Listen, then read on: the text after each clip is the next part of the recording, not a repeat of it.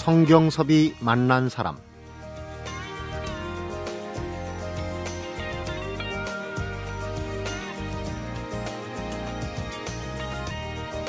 며칠 전이 밤이 가장 길다는 동짓날이었는데 겨울밤에 뜨는 별들은 가장 많이 보이고 잘 보이고 또 제일 아름답게 보인다고. 하지만 별을 보려면 혹독한 추위를 견뎌내야 한다니까 겨울밤의 별은 좋고 아름다운 것을 취하려면 인내심도 필요하다. 이런 걸 가르쳐주는 교훈의 별일지도 모르겠다 하는 생각이 듭니다. 성경섭이 만난 사람 오늘은 이 겨울이 가기 전 별을 보게 해줄 분을 모셨습니다. 재미있는 별자리 여행의 저자시고요. 충남대 교수신 천문학자 이태형 박사를 만나봅니다.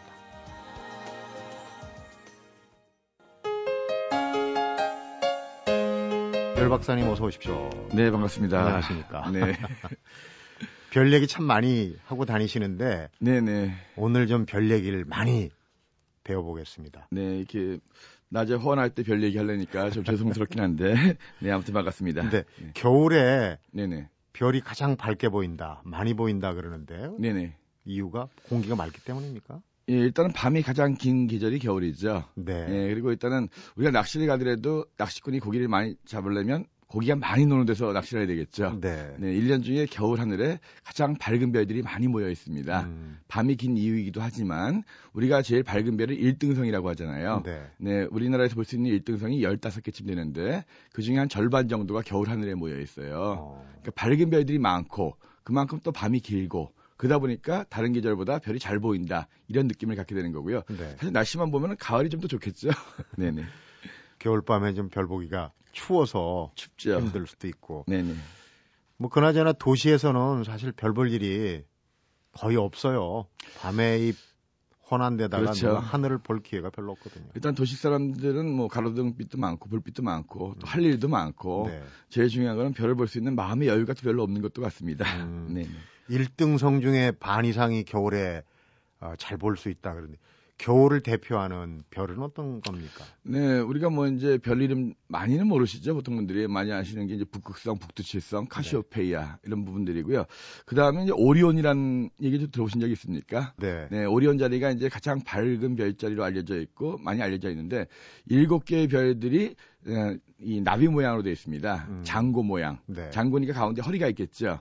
허리에 세 개의 별이 있고 양쪽 끝에 사각형으로 네 개가 있어요. 네. 여기에 1등성이 두 개가 모여 있거든요. 그래서 이 별이 제일 잘 보이는 별이고 가장 화려한 별이다라고 얘기를 하는데 네. 이 오리온이 겨울 하늘의 중앙에 있거든요. 음, 옛날에는 이 오리온이 사냥꾼입니다.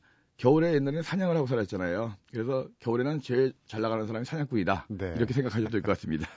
어, 별자리를 찾는다, 별 이름을 붙인다. 이게 뭐 신화 때부터 나온 겁니까? 언제부터 이 별을 찾아서 이름을 붙이기 시작했나요? 네, 사실 인류가 문명이 생기고 나서 밤이 되면서 볼 수 있는 것이 거의 별밖에 없었, 없었지 않습니까? 네. 그러니까 별을 보다 보니까 여러 가지 생각을 많이 했겠죠. 그래서 나라마다 민족마다 문화마다 별을 보면서 그 생활 속의 이야기들 또 이제 옛날엔 주로 유목 생활을 많이 했는데 음. 유목민들이 밤에 이제 가축을 지킬 때 지키면서 이제 젊은 사람들이 좀 많이 지켰겠죠.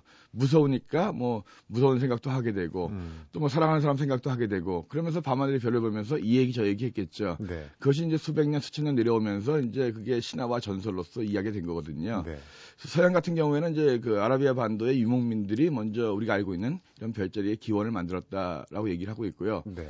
우리나라 같은 경우도 뭐 옛날 드라마들, 뭐 선덕여왕이라든가 주몽 보면 뒤에 별들이 많이 나오잖아요. 네. 그 역시 우리나라 우리 일반인들이 알고 있는 선녀와 나무꾼, 해와 달이 된 오누이 이런 것도 다 별자리로 나와 있거든요. 네. 그래서 이 자연스럽게 하늘의 별을 보게 되고 거기에 여러 가지 그러니까 자기 생각과 비슷한 모양들을 만들면서 그것이 구전되어 오면서 별자리가 된것 같습니다. 근데 지금 이제 천문학이 정립된 입장에서 보면은 네네. 먼저 이름 붙이고 먼저 찾아낸 사람이 임자 아니겠습니까? 그렇죠. 좀. 서양 위주로 된 게 아쉬움이 있는데 네. 그 뒤에도 꼭 천문학자 아닌 사람들도 별자리를 찾아내고 이름을 붙이더라고요. 예, 근데 별자리 자체는 이미 끝났고요. 네. 별 이름들은 아직도 붙일 게 많으니까, 음. 워낙 밤하늘에 별이 많으니까요. 근데 별자리 같은 경우에는 오랫동안 오다가 1930년에 이제 국제 천문 연맹이라는 그런 조직이 있는데, 이게 너도 나도 별자리를 만드니까 혼란스럽잖아요.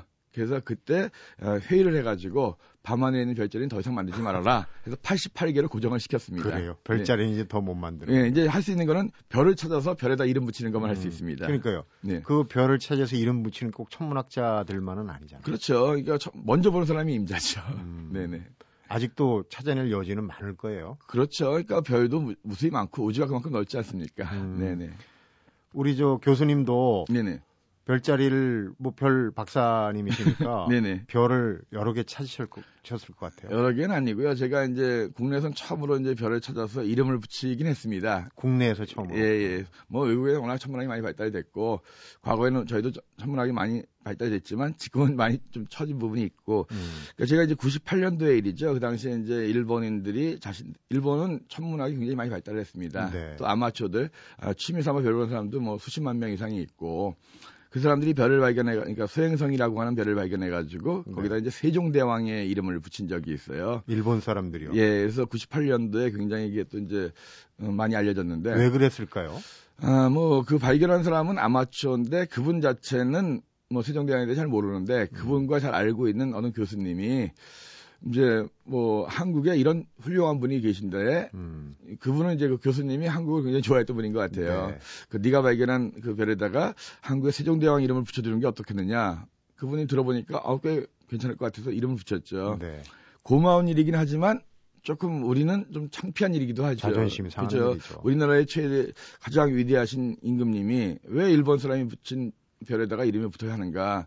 그래서 제가 당시 이제 별을 많이 보러 다녔는데 우리도 한번 해볼 수 있지 않겠느냐. 그래서 이제 98년도에 제가 이제 그 당시 과학기술부 도움도 좀 받고 음. 왜냐하면 이게 장비가 좀 필요하거든요. 그래서 카메라도 좀 빌려주고 거기서 하는 바람에 제가 이제 찾기를 나서서 한 6개월 만에 그 98년도 가을에 어, 소행성을 발견해가지고 제가 이름을 지었습니다. 네. 어디서 그러니까 이게 사실은 별을 보려니까 날씨가 맑아야 되겠고 하늘이 맑아야 되겠죠. 네. 근데 저도 서울 살다 보니까 이 하늘 보기가 좀 힘들어요. 그래서 이게 한 3일 연속 구름이 없는 지역을 찾아다녀야 되기 때문에 네. 서울에서 가장 가깝고 그다음에 이 하늘이 잘 보이는 곳 역시 이거 휴전선 근처인 것 같아요. 네. 그래서 제가 연천에 가가지고 그, 그 기차 마지막 역 근처에 가가지고 밤에 그 땅콩밭 주위에서 별을 갖다 밤새도록 3일 봤고. 동안 잠복을 하신 겁니다. 예, 여기저기 잠복을 했습니다. 그 중에 이제 어, 성공한 곳이 이제 첫날은 그 연천이었고 근데 둘째 날 갔더니만 거기 날씨가 흐린 거예요. 네. 근데 이게 3일 연속으로 봐야지만 궤도를 쫓아갈 수가 있거든요. 그래서 차를 몰고 내려와서 경기도 이천까지 갔다가 네. 다시 또 구름이 따라오는 바람에 또 강원도 영월까지 들어갔다가 음. 그래서 새벽 4시쯤 돼가 다시 찾을만 하는데 갑자기 앞에 불이 켜지더라고요.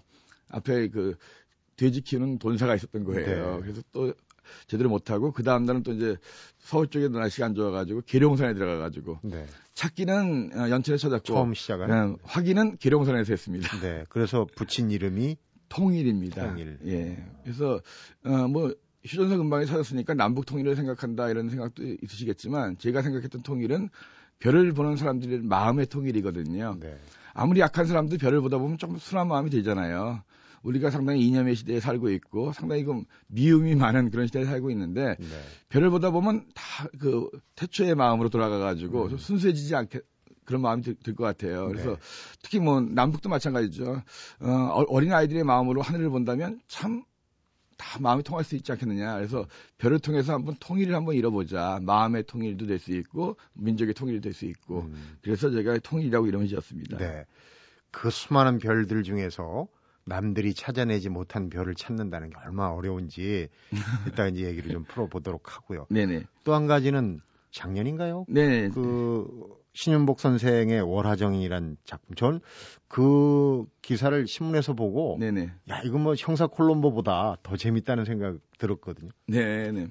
사실... 그림 속에 달을 보고 제작 네. 연도 월일까지 맞춰낸. 네. 이게 사실 보면은 항상 보는 달이지만 다 똑같지가 않거든요. 네. 그래서 달의 사진을 찍어보면 조금씩 틀립니다. 근데 이제 신윤복 선생이 그린 그림에 있는 달은 좀 특이한 달이었어요. 뭐냐면 달이 우리 눈에 보이는 건 해 때문에 보이죠. 네. 그래서 밤에 달이 보이기 때문에 달의 볼록한 면이 항상 지평선 밑을 향하고 있어요. 어. 해에서 비치는 빛이니까. 근데 신윤복 선생의 오라정인의 그림의 달은 이 달의 볼록 화면이 위를 향하고 있단 말이죠. 거꾸로 돼 있는 거죠. 그렇죠. 그래서 달이 위를 향하고 있다는 것 자체는 낮에 볼 수 있는 달이거든요. 하얀 달. 음. 그러니까 이제 많은 분들이 그동안은 뭐 수백 년 동안 이게 잘못 그려진 그림일 거다. 라는 생각을 많이 가졌던 거죠. 근데 전 세계 어느 화가의 그림 중에도 달이 위로 그려진 건 없거든요. 네. 아무리 그 작가라든가 화가가 글을 쓰든 그림을 그리든 뭐 틀린 것을 자기 머릿속에 남아있는 잔산을 갖고 그리기 때문에 달을 위로 그리진 않을 거거든요. 그래서 네. 만약에 신윤복 선생이 맞게 보고 그렸다면 어떤 일이 있었을까? 그거는 월식밖에 없을 거다. 음. 월식인데 그러면 월식 중에서도 어떤 월식일까? 어, 시간상으로 봤을 때 거기 그냥 12시 전후기 때문에 네. 그러면 이건 부분 월식밖에 없다. 그래가지고 이제 우리나라 같은 경우는 옛날에부터 일식과 월식이 일어나면 나라에 어떤 재앙이 올 수 있다라고 해가지고 음. 아, 임금님이 제사를 지내고 기록을 굉장히 잘했습니다. 그래서 고려시대, 조선시대 1월식 기록이 다 있거든요. 네. 그래서 그 당시 승정원 일기의 자료를 봐가지고 신윤복이 태어났 살아있는 동안에는 딱 두 번밖에 없었다. 네. 그 중에 한 번의 기록을 보니까 아 그때는 비가 왔다는 기록이 있어요. 네. 그래서 그러면 결국은 한 번밖에 없구나. 그래서 컴퓨터적으로 시뮬레이션 해보니까 거의 정확하게 맞더라고요. 네. 그래서 이게 뭐 그 당시 돌아가서 확인할 수는 없지만 음. 신윤복 선생이 만약에 보고 그렸다면 이거는 1793년 아, 그러니까 신윤복 이 8월 21일 날 아, 그때밖에 없었을 거다. 네. 실현을 한 거고요. 서양 같은 경우는 많이 합니다. 고흐의 그림을 보면서 천문학하는 사람들이 이게 고흐가 언제 어느 방향을 보고 몇 시쯤에 그렸을 것이다. 음. 이런 거 많이 하거든요. 그렇군. 근데 이제 서양 사람들 많이 하는데 왜 동양의 화가는 하늘을 보고 그렸다고 생각을 안 하는지 모르겠는데 아무튼 간에 그렇게 해서 밝혀낸 겁니다. 네.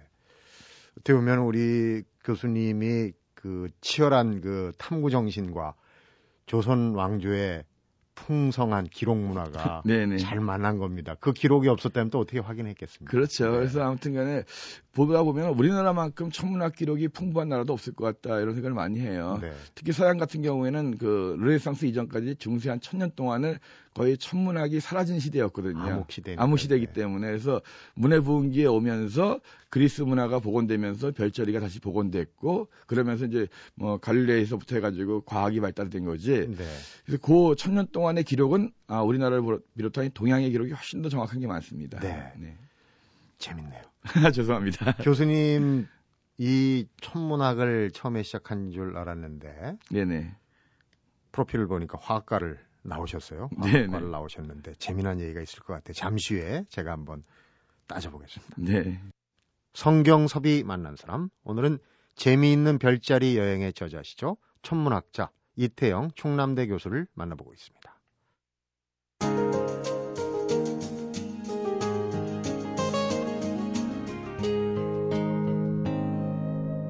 성경섭이 만난 사람. 어떻게 해서 별 박사가 됐느냐. 이 책 얘기 안 하고 넘어갈 수가 없다. 어느 인터뷰에서 보니까 이 책으로 네. 별볼 일 있는 사람이 됐다. 이렇게 표현을 하셨어요. 네. 재미있는 별자리 여행이라는 책이었죠. 네, 네. 89년도입니다. 누가 별을 좋아할까? 이런 생각하면서 좀 별 보는 사람들이 많아지길 바라면서 쓴 책인데 음. 그 책이 3일 만에 5천 부가 다 절판이 되고 뭐 해가지고 하여튼 89년도 겨울에 제가 무진장 바빴습니다. 네. 유명 인사가 되셨는데 네네. 앞에서 이제 화학을 전공하시던 분이 네네. 별 박사가 된 얘기를 이제 풀어보겠다고 그랬어요. 네네. 이 책이 그런 계기가 된 건가요? 아니면 사실은 제가 이제 대학교 다니면서 전공은 화학으로 했지만 그 취미로 별 보는 모임을 했습니다. 동아리 예, 동아리 서울대학교 아마추어 천문회라는 그런 별 보는 동아리 모임을 했는데 그곳에 굉장히 좋은 분들을 많이 만났어요. 그래서 많은 그 당시에는 망원경이 별로 없었기 때문에 이제 눈으로 별을 보면서 맨눈으로 맨눈으로 보면서 별 이야기들을 많이 했는데 어, 별이 뭐길래 이렇게 많은 사람들을 만나서 좋은 얘기를 할 수 있는 계기가 됐을까? 그 별에 대해서 좀 더 많이 알아봐야 되겠다 싶어가지고 학교 다닐 때부터 별에 대한 자료를 많이 모았습니다. 그러다가 음. 이제 대학원 때 전공을 제가 또 바꿨죠.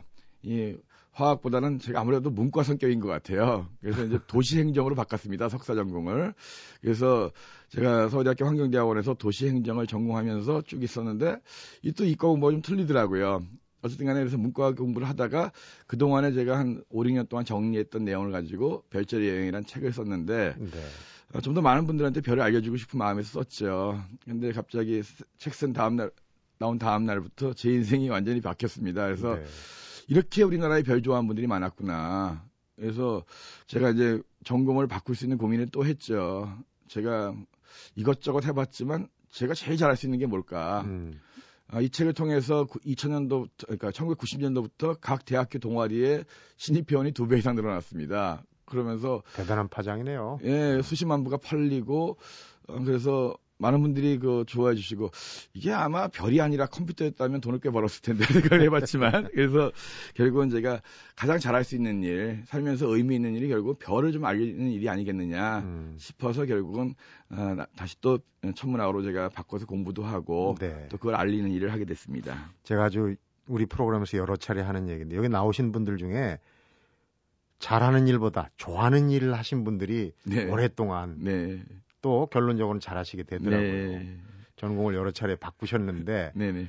별하고 처음 인연을 맺은 건 언제쯤으로 기억이 돼요? 사실 저희가 원래 고향은 강원도 춘천이에요. 네. 춘천이다 보니까 서울에 보단 별이 많이 보이죠. 그래서 시골 살 때는 별이 그렇게 특별한 관심의 대상이 아니었어요. 네. 항상 보이는 거기 때문에 제가 이제 나중에 이제 대학을 서울에 다니면서 보니까 서울은 참 별이 안 보이죠. 그 흔하게 볼 수 있는 그러다가 제가 우연하게 이제 별 보는 동아리를 들어가게 되면서 거기서 본격적으로 별을 공부하게 되고 알게 되고 사실은 뭐 어렸을 때부터 별이 막 좋아서 쫓아다녔던 건 아닌데 네. 모임에서 별 보는 모임에 들어갔다가 그 속에서 사람들이 너무 좋았고 음. 그 사람들을 통해서 만나는 별이 또 더 좋아졌고 네. 처음으로 별을 정말 인상 깊게 봤던 거는 아, 대학교 때 그 별 보러 지리산을 갔어요. 피아골인데 여름에 소나기가 내린 다음에 하늘이 확 개이면서 거기에서 은하수가 쫙 펼쳐지는데 너무 아름답더라고요. 네. 그 속에 별똥별이 막 떨어지는 거예요. 상상만 해도 굉장히 예쁘겠죠. 그러면 이제 소원을 빌어야죠. 그, 아, 근데 제가 30년 가까이 별을 보지만 소원을 제대로 빌어본 적이 없어요. 별똥별에 취해가지고. 너무 빨리 지나가다 보니까 뭐 수십 개 이상을 봐도 아, 아 하다 보면 항상 매년 매번 볼 때마다 감탄사만 지르고 맙니다. 네. 그런데 오히려 초심자들이 별에 관심이 있다면은 네. 그 별이 쏟아질 듯한 그 네네. 네. 시골보다는 도시에서의 별 보기가 훨씬 쉽다고 예, 예, 예. 그러시더라고요. 제가 이제 하는 드린 말씀이 뭐냐면 별 보러 시골에 억지로 가지 말아라. 일단은 도시에서 먼저 보고 나, 보고 가는 게 낫다. 왜냐하면 시골 가면 별이 너무 많기 때문에 감상하긴 좋지만 뭐가 뭔지 구별하기는 네, 어렵죠. 그렇겠네요. 근데 도시의 하늘은 요점 정의가 되어 있습니다. 어두운 별 6등성 없어지고 5등성 없어지고 4등성 없어지고 도시에서 많이 봐봤자 수십 개 정도의 별밖에 안 보이잖아요. 네. 그러니까 별자리를 이루는 뼈대의 별만 보입니다. 그래서 도시에서 뼈대를 갖다 익히고 그 다음에 그걸 충분히 머릿속에 들어온 상태에서 시골을 간 다음에 살을 붙이면 되거든요. 음. 그래서 어렵게 시골부터 가서 별 보려고 하지 마시고 도시에서 아이 밝은 별들만 보이는 하늘에서 별자리의 뼈대 공부, 요점 정리판을 먼저 공부하신 다음에 시골 가시는 게 좋습니다. 네. 아까 이제 오라정인의 달 얘기를 했는데 별과 달은 다르지 않습니까? 그렇죠. 그러니까 기본적으로 별이라고 하는 것은 이제 우리가 문학 속에서 나오는 별은 하늘의 점처럼 보이는 건다 별이라고 하지만 사실은 별이라고 하는 것 자체는 과학적으로 보면 스타죠. 네. 어, 제가 스타라고 할 때는 스스로 타는 거라고 얘기하거든요. 하늘에 보인다고 다 이제 스타가 아니라 네.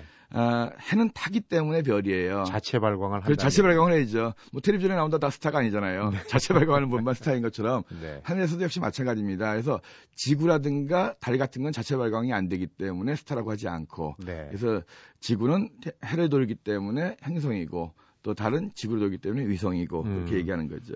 지구를 초록별이라고 얘기하는 거는 천문학적으로는 맞는 표현이 아니군요. 그렇죠. 과학적으로 많지 않지만 그래도 우주에 떠 있는 것 작은 부스러기를 다 이제 넓게 보면 또 별일 수 있기 때문에 네. 뭐 아주 틀리다고는 할 수 없지만 문학적으로는 뭐 넘어갈 수 있는 말이겠죠. 네네. 지금 개정판이 네네. 재미있는 별자리 여행이 이제 89년 얘기를 했으니까 벌써 한 23년 만에 네. 개정판을 내시고 그 사이에도 이제 별 박사님의 명성을 유지할 만큼 외국으로도 참 많이 다니셨을 것 같아요. 예, 그래서 제가 한 89년도 책을 내고 그동안 뭐 20여 년 동안 정말 마, 별을 보러 많이 다녔어요. 외국도 많이 다니고 하는데 가슴속에 계속 남아있었던 게 너무 대학원 때 쓴 책이 다시 보기가 좀 두려웠던 게좀 음. 오류도 많았고 음. 제일 중요한 게 개정판을 쓰게 됐던 이유가 뭐냐 하면 우리 거를 우리 걸로 안 알고 있는 분들이 많아졌더라고요. 무슨 얘기? 예, 무슨 얘기냐면 이, 이 만원짜리 뒤에 보면 천상예차 분야지도라고 우리나라의 별지도가 나옵니다. 네. 네 그래서 이게 아, 과거엔 사람들이 잘 몰랐던 건데 이제 많이 알려졌어요. 그래서 그런 기념 천문대도 세워지고 이게 1395년에 고려 예, 조선 태조가 만들었던 우리나라에서 가장 오래된 천문도예요. 네. 여기에 보면 별 이름이 많이 나옵니다. 근데 이게 제가 이제 1995년도에 이제 600주년 행사를 기획하고 할 때만 해도 일반인들이 몰랐어요. 근데 지금은 굉장히 많이 알려졌는데 문제는 여기에 있는 별과 일반인들이 알고 있는 별이 좀 틀린 게 몇 가지가 있습니다. 그래요? 쉽게 얘기해서 견우와 직녀 같은 거. 음. 견우와 직녀 같은 경우는 우리가 알고 있기는 하늘에 가장 밝은 두 별이 은하수 사이에 두고 가까워졌다 멀어졌다는 거잖아요. 네. 근데 이제 천상인적 분야 지도에는 견우가 밝은 별로 안 나옵니다. 이유는 뭐냐면 일반 백성들은 하늘을 보면서 느낌으로 별자리를 만든 거죠. 근데 이제 천문 지도라고 하는 것은 주로 이제 왕족이나 귀족들, 학자들에 의해서 만들어진 별 지도잖아요. 네. 어, 조선시대나 그 이전, 고려시대라든가 그 이전 삼국시대로 가보면 하늘의 별을 본다는 건 굉장히 귀한 일이었고 특히 그 신화 속의 전설 속에 나오는 견우는 이게 일반 평민이었지 않습니까? 네. 이 평민에게 밝은 별의 이름을 붙인다는 것은 이게 도저히 용납할 수 없는 일이었을 수도 있어요. 그래서 네. 음, 일반 백성들이 아는 서민들이 아는 견우와 천상열차 분야지에 나오는 견우는 틀린 거거든요. 네. 두 개가 다 우리나라 별인데 제가 이제 학교 다닐 때 그 노 교수님들한테 그런 얘기를 많이 들었거든요. 이것이 잘못 알려지다 보니까 요즘 젊은 학자들이라든가 젊은이들 사이에서 우리가 일반인들이 알고 있는 그 견우는 일본 거다라는 소문이 많이 나더라고요. 그런 소문이 있어요. 예, 그래서 이거는 아니다. 왜냐하면 일본 사람들이 다 들어보면 우리나라한테 얘기 들었다는 얘기들이 많아요. 그래서 제가 노 교수님들한테도 옛날에 많이 들었고 그래서 이런 것들을 비춰줘야 되겠다. 음. 그것도 이제 삼태성이라는 별이 있는데 오리온 자리 가운데 있는 세 개의 별인데 이것도 또 이제 천상인차 분야지도에서 삼신할매의 별이 있거든요. 네. 그거랑 또 좀 오류가 돼가지고 또 일본 거란 얘기를 하고 있고 그래서 음. 이건 잡아줘야 되겠다. 민담 속에서 입에서 입으로 구전되어 온 우리의 별 이름들이 왜 이제 와가지고 일본 거라고 둔갑을 하는가. 그래서 똑같은 별 이름이 여러 군데 붙여진 경우는 서양에도 많이 있거든요. 네. 그래서 우리 걸 좀 찾아야 되겠다는 생각에서 올해는 꼭 개정판을 내야 되겠다. 그런 의미가 좀 있었습니다. 그런 뜻이 있군요. 예, 말이 좀 길어졌습니다. 사실 조선조의 별자리 이런 거는 우리가 일본한테 가르쳐 준 그런 부분일 가능성이 큽니다. 그런데 그렇죠. 우리 것을 일본 거라고 오해를 하고 있다 그러면 이건 정말 바로 잡아야 돼요. 아, 그래서 아주 제가 잠을 못 자고 고민하다가 그래서 좀 바로 잡아야 되겠다 생각이 됐습니다. 네. 예. 우리 별 박사님의 네네. 개인사도 좀 궁금합니다. 네네. 잠시 후에 여쭤보겠습니다. 성경섭이 만난 사람, 오늘은 23년간 베스트셀러, 재미있는 별자리 여행을 이태영의 별자리 여행으로 개정판을 냈죠. 천문학자 이태영 총남대 교수를 만나보고 있습니다.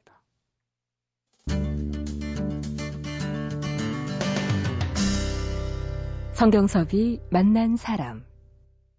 도시와 농촌의 별 바라보기가 다르듯이 우리나라하고 외국도 다를 것 같아요. 다니시면서 네. 참 이곳에서의 별 보기에는 황홀했다 그런 지역이 어디? 사실 개인적으로는 제가 호주의 초원을 제일 좋아합니다. 네. 예, 이유는 뭐냐면 이 북반구의 하늘은 우리나라에서 보나 미국 가서 보나 거의 비슷해요. 네. 하늘은 어, 디 가나 이제 하늘은 똑같으니까. 하지만 남반구에 가면 우리가 못 보던 하늘이 나오죠. 다르군요. 다르죠. 그다음에 또 뭐냐면 이 별, 우리 은하계의 중심이 남반구에 있습니다. 그러다 보니까 남반구에가 하늘이 은하수가 훨씬 더 화려하고 더 좋군요. 예, 그래서 어, 또 이제 호주에 초원 정도 들어가면 주위에 불빛이 없으니까요. 그래서 우리는 우리나라 같은 경우는 불빛이 없는 곳을 찾기가 참 어려운데요. 네. 그래서 아무 장비 없이 가가지고 벌판에 누워가지고 하늘 보면 정말 행복합니다. 그리고 거기 오두막 같은 거 빌려가지고 장작 패면서 밥해 먹고 너무 이렇게 신선 같은 얘기를 해서 죄송한데 그래서 제가 이 호주 가는 거 그다음에 몽골 초원 들어가서도 별 보는 걸 가끔씩 했습니다. 네. 그것 좀 좋았고 그다음에 이제 올해부터 내년까지가 오로라가 가장 잘 보여요. 네. 그래서 태양 활동이 활발해지면서 제가 이제 올해도 갔다 왔고 내년 초에도 가는데 그 캐나다 북쪽에 보면 오로라 마을이라는 데가 있어요. 네. 거기 가서 추운 날씨지만 하늘에서 그 오로라가 펄럭펄럭 움직이는 커튼이 움직이는 것 같은 그런 모습을 보는 것도 참 아름다웠습니다. 네. 근데 어디 가나 밤하늘의 별이 보이면 제 홈그라운드가 되거든요. 그래서 마음이 편합니다. 홈그라운드 얘기를 하셨는데 지금 또 관심 있는 부분이 생활 천문학이에요. 네네. 천문학이 옛 선인들한테는 뭐 계절의 변화, 농사 정보도 주고 여러 가지 지금 지금은 또 천문학자들만의 영역이 아닌가 하는 네네. 그런 생각이 드는데 생활이란 예, 앞에 예, 예. 관용어를 붙였어요. 제가 이제 충남대학교에서 한 11년 이상을 가리키고 있는 부분이 제가 생활 천문학입니다.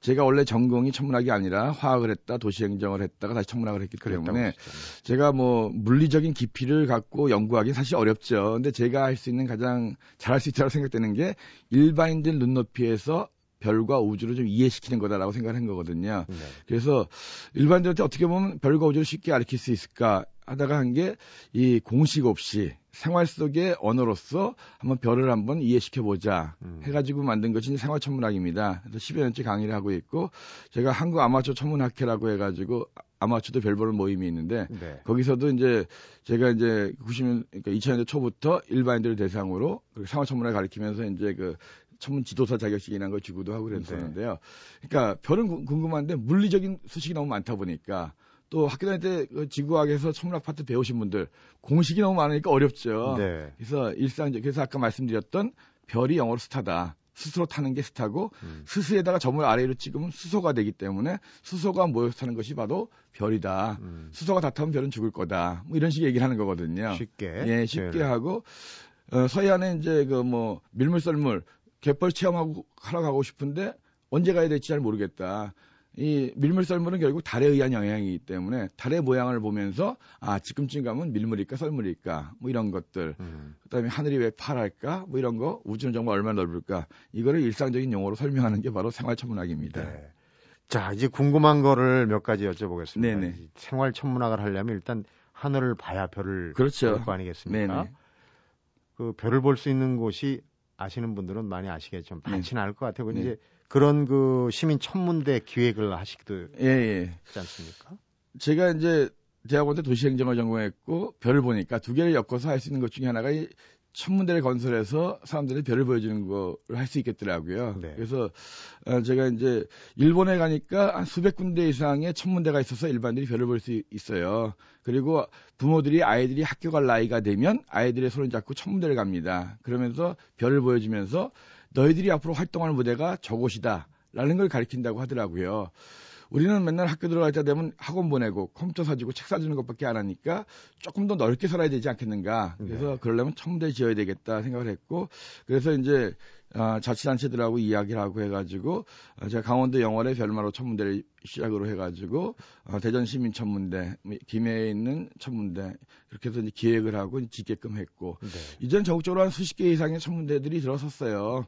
그리고 이제 얼마 전에 돌아, 돌아가셨던 조경철 박사님 기념 천문대를 강원도 화천에다 지금 짓고 있는데 네. 아마 지금까지 지어진 것 중에 가장 큰 게 내년 아, 이제 여름이면 오픈을 할 겁니다. 그래서 누구나 돈에 구애받지 않고 네. 뭐 대전 같은 경우는 무료로 운영하고 있고 보통은 한 몇천 원 정도, 5천 원 미만의 돈으로서 별을 볼 수 있는 곳이거든요. 네.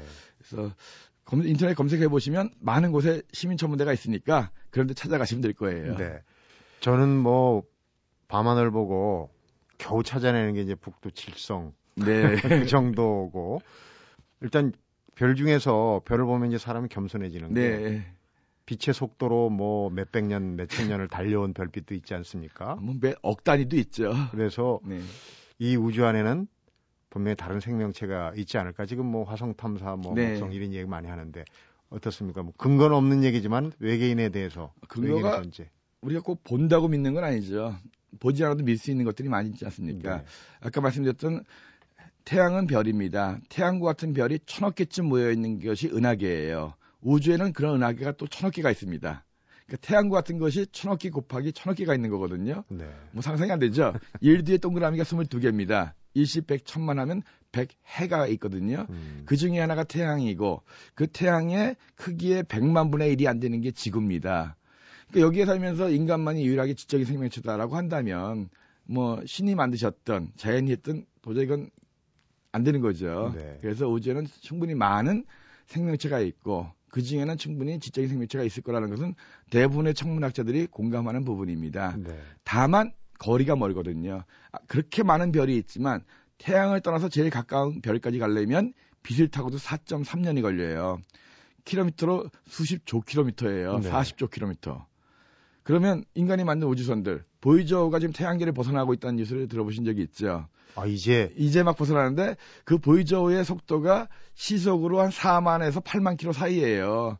그거 타고 제일 가까운 별까지 날아가는데 최소한 몇만 년 이상, 10만 년 가까이 걸립니다. 그러니까 인간의 과학 기술로서 생명체 존재한다고 하더라도 1D에 동그라미 22개 있는 많은 별이 있는데 그 중에 하나에 가는데 10만 년 가까운 시간이 걸린다는 거예요. 네. 그러니까 존재는 하겠지만 그것이 이제 만나는 건 거의 불가능에 가까울 정도로 어렵다. 다만 인간의 과학 기술이 계속 발달된다면 스티브 호킹 박사의 말에 의하면 광속에 가까운 정도로 날아가는 우주선을 과학적으로 만들 수는 있거든요. 그런 정도의 문명이 된다면 그런 우주선을 타면 시간이 안 가요 거의 좀 어려운 얘기지만 네. 그렇다면은 다른 외계 세계에 생명체를 만들어 갈 수도 만들어 갈 날이 올 수도 있겠다. 500년 1000년 이내에 스티브 호킹 박사가 한 얘기인데 네. 다만 그동안에 인간이 전쟁을 일으켜서 멸망하지 않는다면 이 우주에서 지구가 얼마나 소중한 문명인지 좀 이해하시고 이게 공부하라는 건 좋지만 싸우는 건 절대로 하면 안 된다라고 제가 학생들한테 가르칩니다. 네. 그 얘기는 여기에서 적어야 될 것 같고 우리 네. 얘기도 이제 오늘 마무리해야 될 것 같은데 네네. 마지막으로 이 우주 별을 들여다보면서 네. 아까 이제 비슷한 얘기도 하셨지만 네네. 가장 그 느끼는 얘기, 네. 또 들려주고 싶은 얘기가 있을 것 같아요. 네, 사실 별은 과학의 대상이기도 하고 또 낭만의 대상이기도 하고 또 과거를 만날 수 있는 신화 속의 대상이기도 합니다. 하지만 저한테 가장 중요한 별은 믿음이거든요. 네. 뭐냐면 별을 보다 보면 제가 어느 나라 가서 보거나 언제 보거나 항상 그 위치 그곳에 있습니다. 네. 날이 흐리건 비가 오건 눈이 오건 그 너머에는 별이 있다는 걸 제가 믿거든요. 그래서 제가 별을 보면서 많은 분들한테 좀 별 같은 사람이 되자 이런 얘기를 많이 하는데 믿을 수 있는 너무 사람들이 많이 변하잖아요. 생각도 변하고 그래서 밤하늘의 별을 보면서 과학도 공부하고 다 좋지만은 이게 천문학은 문학이지 않습니까? 네. 별을 보면서 다시 한번 자기를 도, 되돌아보고 좀 변치 않는 믿음을 가질 수 있는 그런 사람이 좀 됐으면 좋겠다 이런 생각들을 많이 보면서 별을 보고 그런 얘기를 많이 합니다. 네, 오늘 별 볼 일 있는 얘기 재밌게 잘 들었습니다. 교수님 고맙습니다. 네, 감사합니다. 별박사 이태영 교수, 사람을 별의 부스러기라고 표현합니다. 별에서 뻥 터져 나온 물질이 지구가 됐고 또 그런 지구에서 태어난 존재가 바로 인간이기 때문이라는 거죠. 그래서 별을 조금이라도 안다면 요즘 말로 아무리 왼수 같은 사람 사랑할 수밖에 없다고 그러는데요. 이태영 박사가 별에서 얻은 이야기들 때문에라도 올겨울 밤에 한 번 더 하늘을 보고 별바라기를 할 것 같다는 생각입니다. 성경섭이 만난 사람 오늘은 여기서 인사드리겠습니다.